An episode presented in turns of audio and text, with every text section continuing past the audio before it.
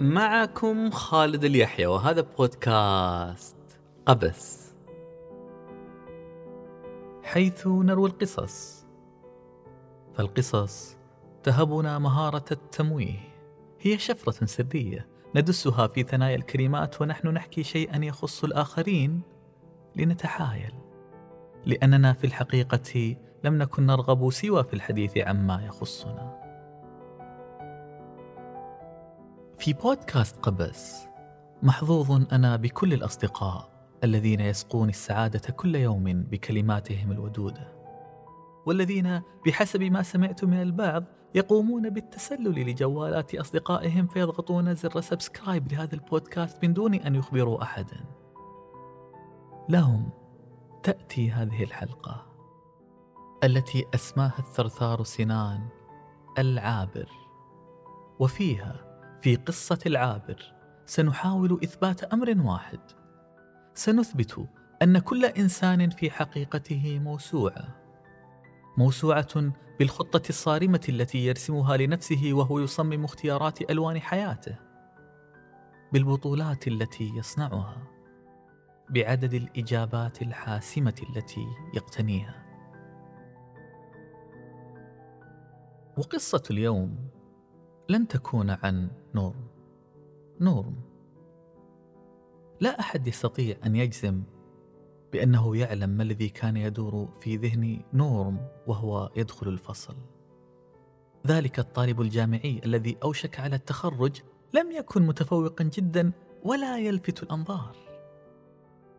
كل الذي نعلمه أن نورم كان صغيرا حين اندلع اقتتال للحصول على الحليب في شيكاغو. وامتدت شرارة ذلك الاقتتال حتى وصل لمدينته البعيدة. يومها فوجئ نورم الصغير بالوجوه التي يألفها وهي تتغير. رأى وجوه الرجال الوقورة تتمعر وتجحظ عيناها وتنقلب لملامح وحوش ضارية في عراكها للحصول على زجاجة الحليب. السيدات المتأنقات اللواتي يعتنين بأطراف قبعاتهن فجأة لم يعدن يأبهن لتلوث أزيائهن بالطين وهن تحت أقدام ازدحام اللاهثين وراء عربات الطعام. كيف تتداعى المنظومة الأخلاقية للمجتمع؟ وتنساق للبلبلة والانفلات والفوضى. ما هذا الالتباس؟ ما الذي يجعل الناس ينتكسون فجأة؟ المنتصر لم يعد ذلك الكريم النبيل المتعالي على السفاسف الفائز هو ذلك الذي يطلق ساقيه للريح محتضنا قنينة حليب حريصا على نجاتها قبل أن تنكسر وينسكب بياضها على الأرصفة الرمادية. هناك كان نور صغيرا رأى الرعب الهلع المسيطر على سلوكيات المجتمع لمجرد نذير من نذر المجاعة. أمريكا لم تكن يومها على وجه المجاعة. كانت تلك حلقة واحدة صادفت حياة نورم في طفولته بسبب نقص طارئ في الإمدادات سرعان ما تصاعد لحالة عصيان زعزعت النظام الاجتماعي. فالمجاعة؟ المجاعة الحقيقية؟ حصلت بعد ذلك العراق في مكان آخر.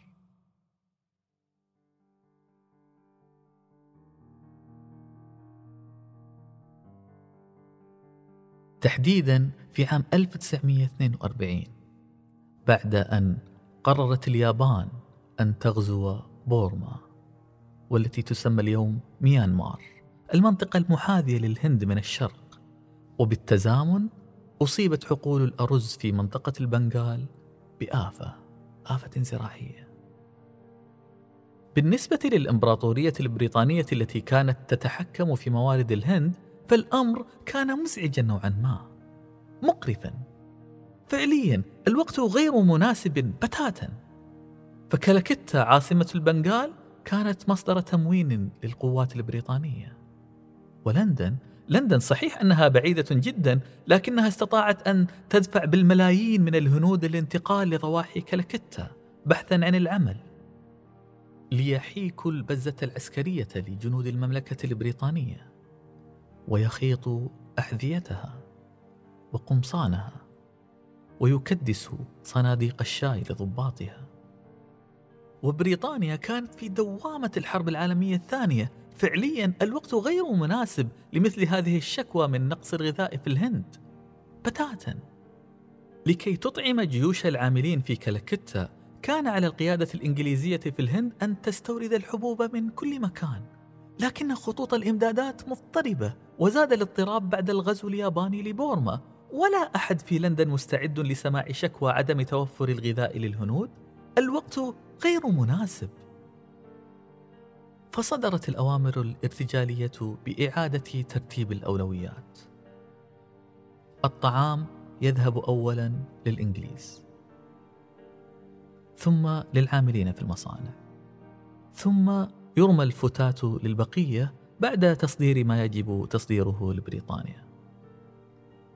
لكن كلنا نعلم أن الترتيبات الإدارية تخفق حين يتضور الناس جوعا. ومع تزاوج حالة الإنكار لدى القيادة البريطانية وفوضى المراسلات البيروقراطية أدرك المسؤولون أن الأمور قد تنفلت فاضطر الوزير الأعلى في الهند للرفع لقيادته في لندن. يخبرهم عن تصاعد المشاكل ويستجدي شيئا من الدعم. شيئا من الغذاء. لكن الوقت لم يكن مناسبا. بتاتا.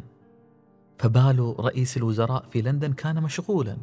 واستشاط غضبا عندما رأى أوراق تلك المعاملات على مكتبه. كيف يجرؤ أولئك على مثل هذه الطلبات الكمالية في مثل هذا الوقت؟ وعندما بلغ به الحنق مبلغه صرخ وينستون تشرشل رئيس الوزراء مستنكرا هذا الاستجداء. القادم بحسب قوله من هنود يتوالدون كالأرانب. فلم يستجب للطلب. ومات ثلاثة ملايين بسبب المجاعة. المجاعة حين تفترس مجتمعا تبدأ بمداهمة الأطفال والضعفاء والشيوخ والمرضعات. تركز على الذين يحتاجون الطاقة المختزنة في البروتين. لذلك تنتقي المجاعات الأطفال وتمحو هذه الشريحة العمرية بالكامل تجرد المجتمع من مستقبله. ثم يبدأ الناس بالتساقط وتزدحم الأجساد الجائعة بالقرب من بعضها رغبة في اقتسام ما يمكن أن تجود به الظروف قطة أو فأر. أو عنكبوت تتكاثر النجاسات وتنتشر القوارض.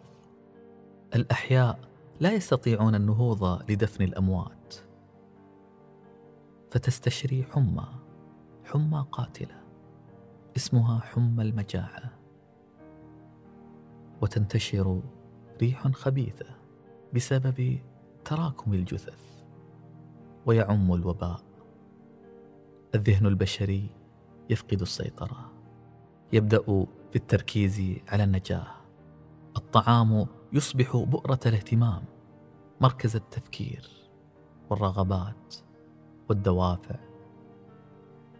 لا شيء يمسخ الإنسان مثل الجوع. والسبب الأساسي للجوع؟ معركة. معركة عمرها آلاف السنوات. مع نوع من أنواع الصدأ. واحد من أعتى أعداء البشرية. صدأ. صدأ السنابل. في الخامس والعشرين من أبريل من كل عام وقبل موسم جني المحاصيل كان الرومان يحتشدون لإرضاء واحد من الآلهة كي يحميهم من شروره. إله صدأ السنابل. روبيكوس. الذي يكسو السيقان بندوبه الحمراء. تلك الندوب الحمراء شاهدة لواحد من أكثر الابتلاءات التي عرفها الإنسان في تاريخه على هذه الأرض. كان الرومان يسكبون الدم دم كلب أحمر كل عام في يوم روبيكوس على أمل أن يكتفي بحمرة الدم ولا يطلق لعنته الحمراء على محاصيلهم. كلمة صدأ السنابل لا تفي بتفسير تلك الندوب التي هي أشبه ما تكون بجدر النباتات باستثناء أنها كائنات شديدة التعقيد وتتكاثر بطريقة مرعبة أي نسمة من الهواء كفيلة بجعل حبيباتها الدقيقة جدا تتطاير لأميال وتتسلل من غير أن ترى وتستشري كسرطان ينهش جوف النباتات. إنها الشر المستطير. إنها أم الشرور. وفي أواسط الستينات صدر كتاب مثير ألفه واحد من أشهر علماء جامعة ستانفورد العريقة. أول سطر من الكتاب قال فيه المعركة لإطعام البشرية انتهت. بعد عشر سنوات سيموت مئات الملايين من البشر بسبب الجوع. كان عنوان الكتاب قنبلة التكاثر.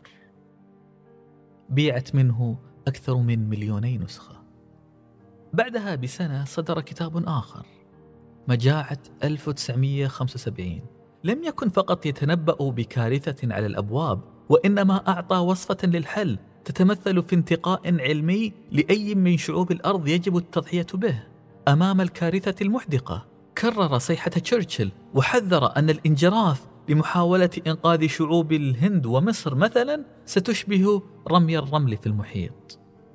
بيع من الكتاب أكثر من عشر ملايين نسخة.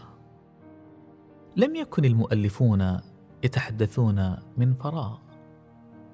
كل النذر كانت تتنبأ بالقارعة. وقد تسأل نفسك اليوم لم تصدق أي من تلك التنبؤات؟ ها نحن هنا. صحيح. والسبب صدق أو لا تصدق كان شخصا واحدا. إنسان استثنائي. كان مثلنا. يتجول ببنطاله البني القصير ويجوب وجه هذه الأرض. اسمه بورلاغ البعض يرفعه لمنزلة القديسين. ربما لم تسمع باسمه من قبل طبيعي قلة الذين سمعوا بأمره. عندما تتوجه لمائدة العشاء ويجري حديث عن الأشخاص ربما ستستمع من حولك يتحدثون عن الأثرياء أو كبار رجال الأعمال. في الغالب لن يأتي ذكر بورلاغ على مائدة عشائك مع أنه بعديد من المقاييس يكاد يكون الشخص الذي جاء بهذا العشاء لمائدتك. بورلاغ ذهب للمكسيك في محاولة لفهم كيف يعالج ذلك الصدأ. اختار زيا يناسب الأجواء الحارة. بنطال بني قصير وقبعة ودفتر وقلم رصاص. يوم فشهر فسنة. يعيد زراعة البذور. يحاول أن يقيس عرض سيقان السنابل وأطوالها. يقلم أطرافها. لسنة كاملة ثم سنتين ثم ثلاث عشرون سنة. وفي النهاية استطاع انتصر وتغلب على آفة الصدى وليمزج تقنيات تستثمر السماد وجودة الري ليزيد الغلة أضعافا مضاعفة. فاستطاعت المكسيك أن تضاعف قدرة إنتاجها من القمح ستة أضعاف. وقضى على المجاعة هناك. وهنا سنحت له الفرصة ليستصدر براءة اختراع للبذور التي أنتجها ذات المقاومة العالية وليصبح ملك الخبز في العالم. لكنه لم يفعل وآثر أن يجعلها ملكية عامة للبشرية. ليس هذا فحسب. رحل للهند مرتديا بنطاله البني القصير ومعتمرا قبعته ومعه الدفتر. وقلم الرصاص. فدرس الأرز والذرة والقمح. مؤلف كتاب قنبلة التكاثر كان يقول أن حلم الاكتفاء الذاتي في الهند مجرد فانتازيا خيال جامح. لكن تلك الفانتازيا تحققت على يد بورلاغ واستطاع في أقل من عشر سنوات أن ينهي المجاعة في الهند. وباكستان ويحولهم من الفاقة للتصدير باكستان كانت تنتج ثلاث ملايين طن من القمح قبل مجيء بورلاغ بعد مجيئه وصلت لأكثر من 18 مليون طن. بعدها كرم بورلاغ بجائزة نوبل للسلام. وواصل أعماله وينسب له الفضل اليوم في أن يتسارع إنتاج الغذاء ليسبق تكاثر الإنسان. ولينتصر الإنسان مؤقتا في معركته ضد الجوع وليتسبب بورلاغ في وصول عدد سكان البشر على وجه الأرض لسبعة مليارات. اثنان منهم مليارين كانوا سيكونون في عداد الموتى جوعا. ورغم إنجازاته الهائلة إلا أن بورلاغ لم يكن محصنا ضد النقد فطالته سهام الاتهامات بأن ممارساته تسببت في تآكل التربة والإخلال بالتنوع الزراعي وعندما جوبه بهذا السؤال في آخر مسيرته من قبل أحد الصحفيين لم يتهرب وأجاب صحيح أن الإفراط في الأسمدة والإغراق في الري وزيادة ملوحة التربة هي مشاكل حقيقية لكنها أقل مما كنا سنواجهه وهنا باغت الصحفي بقوله هل صادفت أن رحلت لمدينة كل أهلها جياع؟ ليسوا فقراء فقط وإنما جياع على شفا الموت. فرد الصحفي كلا لم أصادف مدينة كهذا. فقال له برلاغ بالضبط هذا أمر نادر اليوم لكنني عندما بدأت كان النادر هو ألا تجد مدينة جائعة. الحقيقة التي لا شك فيها أن الذي قام به برلاغ لم يسبقه إليه أحد في كل تاريخ الأرض. لا يوجد إنسان واحد استطاع أن يسهم في أن يكون سببا لحياة أكثر من ملياري نسمة سيصعب على أي أحد أن ينافس بورلاغ على هذا اللقب في المستقبل القريب. وهنا نأتي للسؤال الملح. ما الذي جعل بورلاغ يقود هذه الثورة الخضراء؟ بورلاغ لم يكن ليعلم عن صدأ السنابل لولا شخص صاحب الغليون الأستاذ الدكتور الذي لا يعلم به أحد اليوم عالم مغمور اسمه ستيكمان الدكتور ستيكمان. كل الذي نعلمه عنه هو ما رواه بورلاغ أن الدكتور ستيكمان ألقى محاضرة. محاضرة اسمها تلك الدواهي الغادرة الدقيقة عدونا. محاضرة عن فطريات صدأ السنابل. كانت محاضرة باذخة ساحرة. تفنن الدكتور ستيكمان بمزج التاريخ بالمستقبل وتحدث بإلهام عما سيحدث لمستقبل البشرية لو تم علاج صدأ السنابل. وانسابت من فمه الكلمات والتي وجدت صداها عند طالب على وشك التخرج من كلية الزراعة. كان طالبا عاديا جدا لا يحمل بوادر النبوغ أبدا. نور نورمان كان اسمه الأول. نورمان بورلاك. شيء ما جرى له في تلك المحاضرة قلب كيان تفكيره. وتناغم معه ودفعه ليحول تخصصه من دراسة الغابات ليبدأ في مهمة جديدة يقضي فيها ثلاث سنوات أخرى لمكافحة صدأ السنابل. ثم عشرين سنة ولينتهي بأن يتوج بجائزة نوبل. وهنا أتوقف. لنتخيل للحظة كل أولئك الذين كانوا سيواجهون الموت جوعا لكنهم منحوا فرصة الحياة. كل الأعمال العظيمة للفنون والعلوم التي أبدعها أناس تكفلت وفرة الغذاء بإعالتهم ولم ينتزعوا من وجه الأرض بسبب الفقر والفاقة. الراكعون في مساجدهم مسرعات الجسيمات في سويسرا رواية مئة عام من العزلة أو رواية الأشياء تتداعى. اللقاحات الكمبيوترات دار سيدني للأوبرا. كم من حياة تدين لستيكمان فقط لأنه تكلم ببلاغة ساحرة فأثار سؤالا ملحا عند أحد مستمعيه. كم منا لم يكن ليوجد اليوم على قيد الحياة لولا تلك الكلمات الآسرة. هل كان ستيكمان يعلم؟ كلا. هل كان بورلاغ وهو يدخل ذلك الفصل يعلم؟ حتما لا. لا أحد يستطيع أن يتنبأ كيف تعمل الأفكار في عقولنا وما الذي يثيرها ما الذي يلامس أوتارها ربما كل ما علينا هو أن نراكم هذه المعارف ونوصلها كلمة عابرة من شخص عابر قد تصنع مثل نورمان بورلاغ كلمة عابرة في محاضرة أو نص أو تغريدة. تتشعب وتتنامى وتصنع عالما متكاملا. عندما بدأت قصة اليوم قلت أنها تهدف لإثبات أن كل إنسان في حقيقته موسوعة موسوعة بالخطة الصارمة التي يرسمها لنفسه وهو يصمم اختيارات ألوان حياته. بالبطولات التي يصنعها بعدد الإجابات الحاسمة التي يقتنيها. لكن ربما الأمر هو عكس ذلك تماما.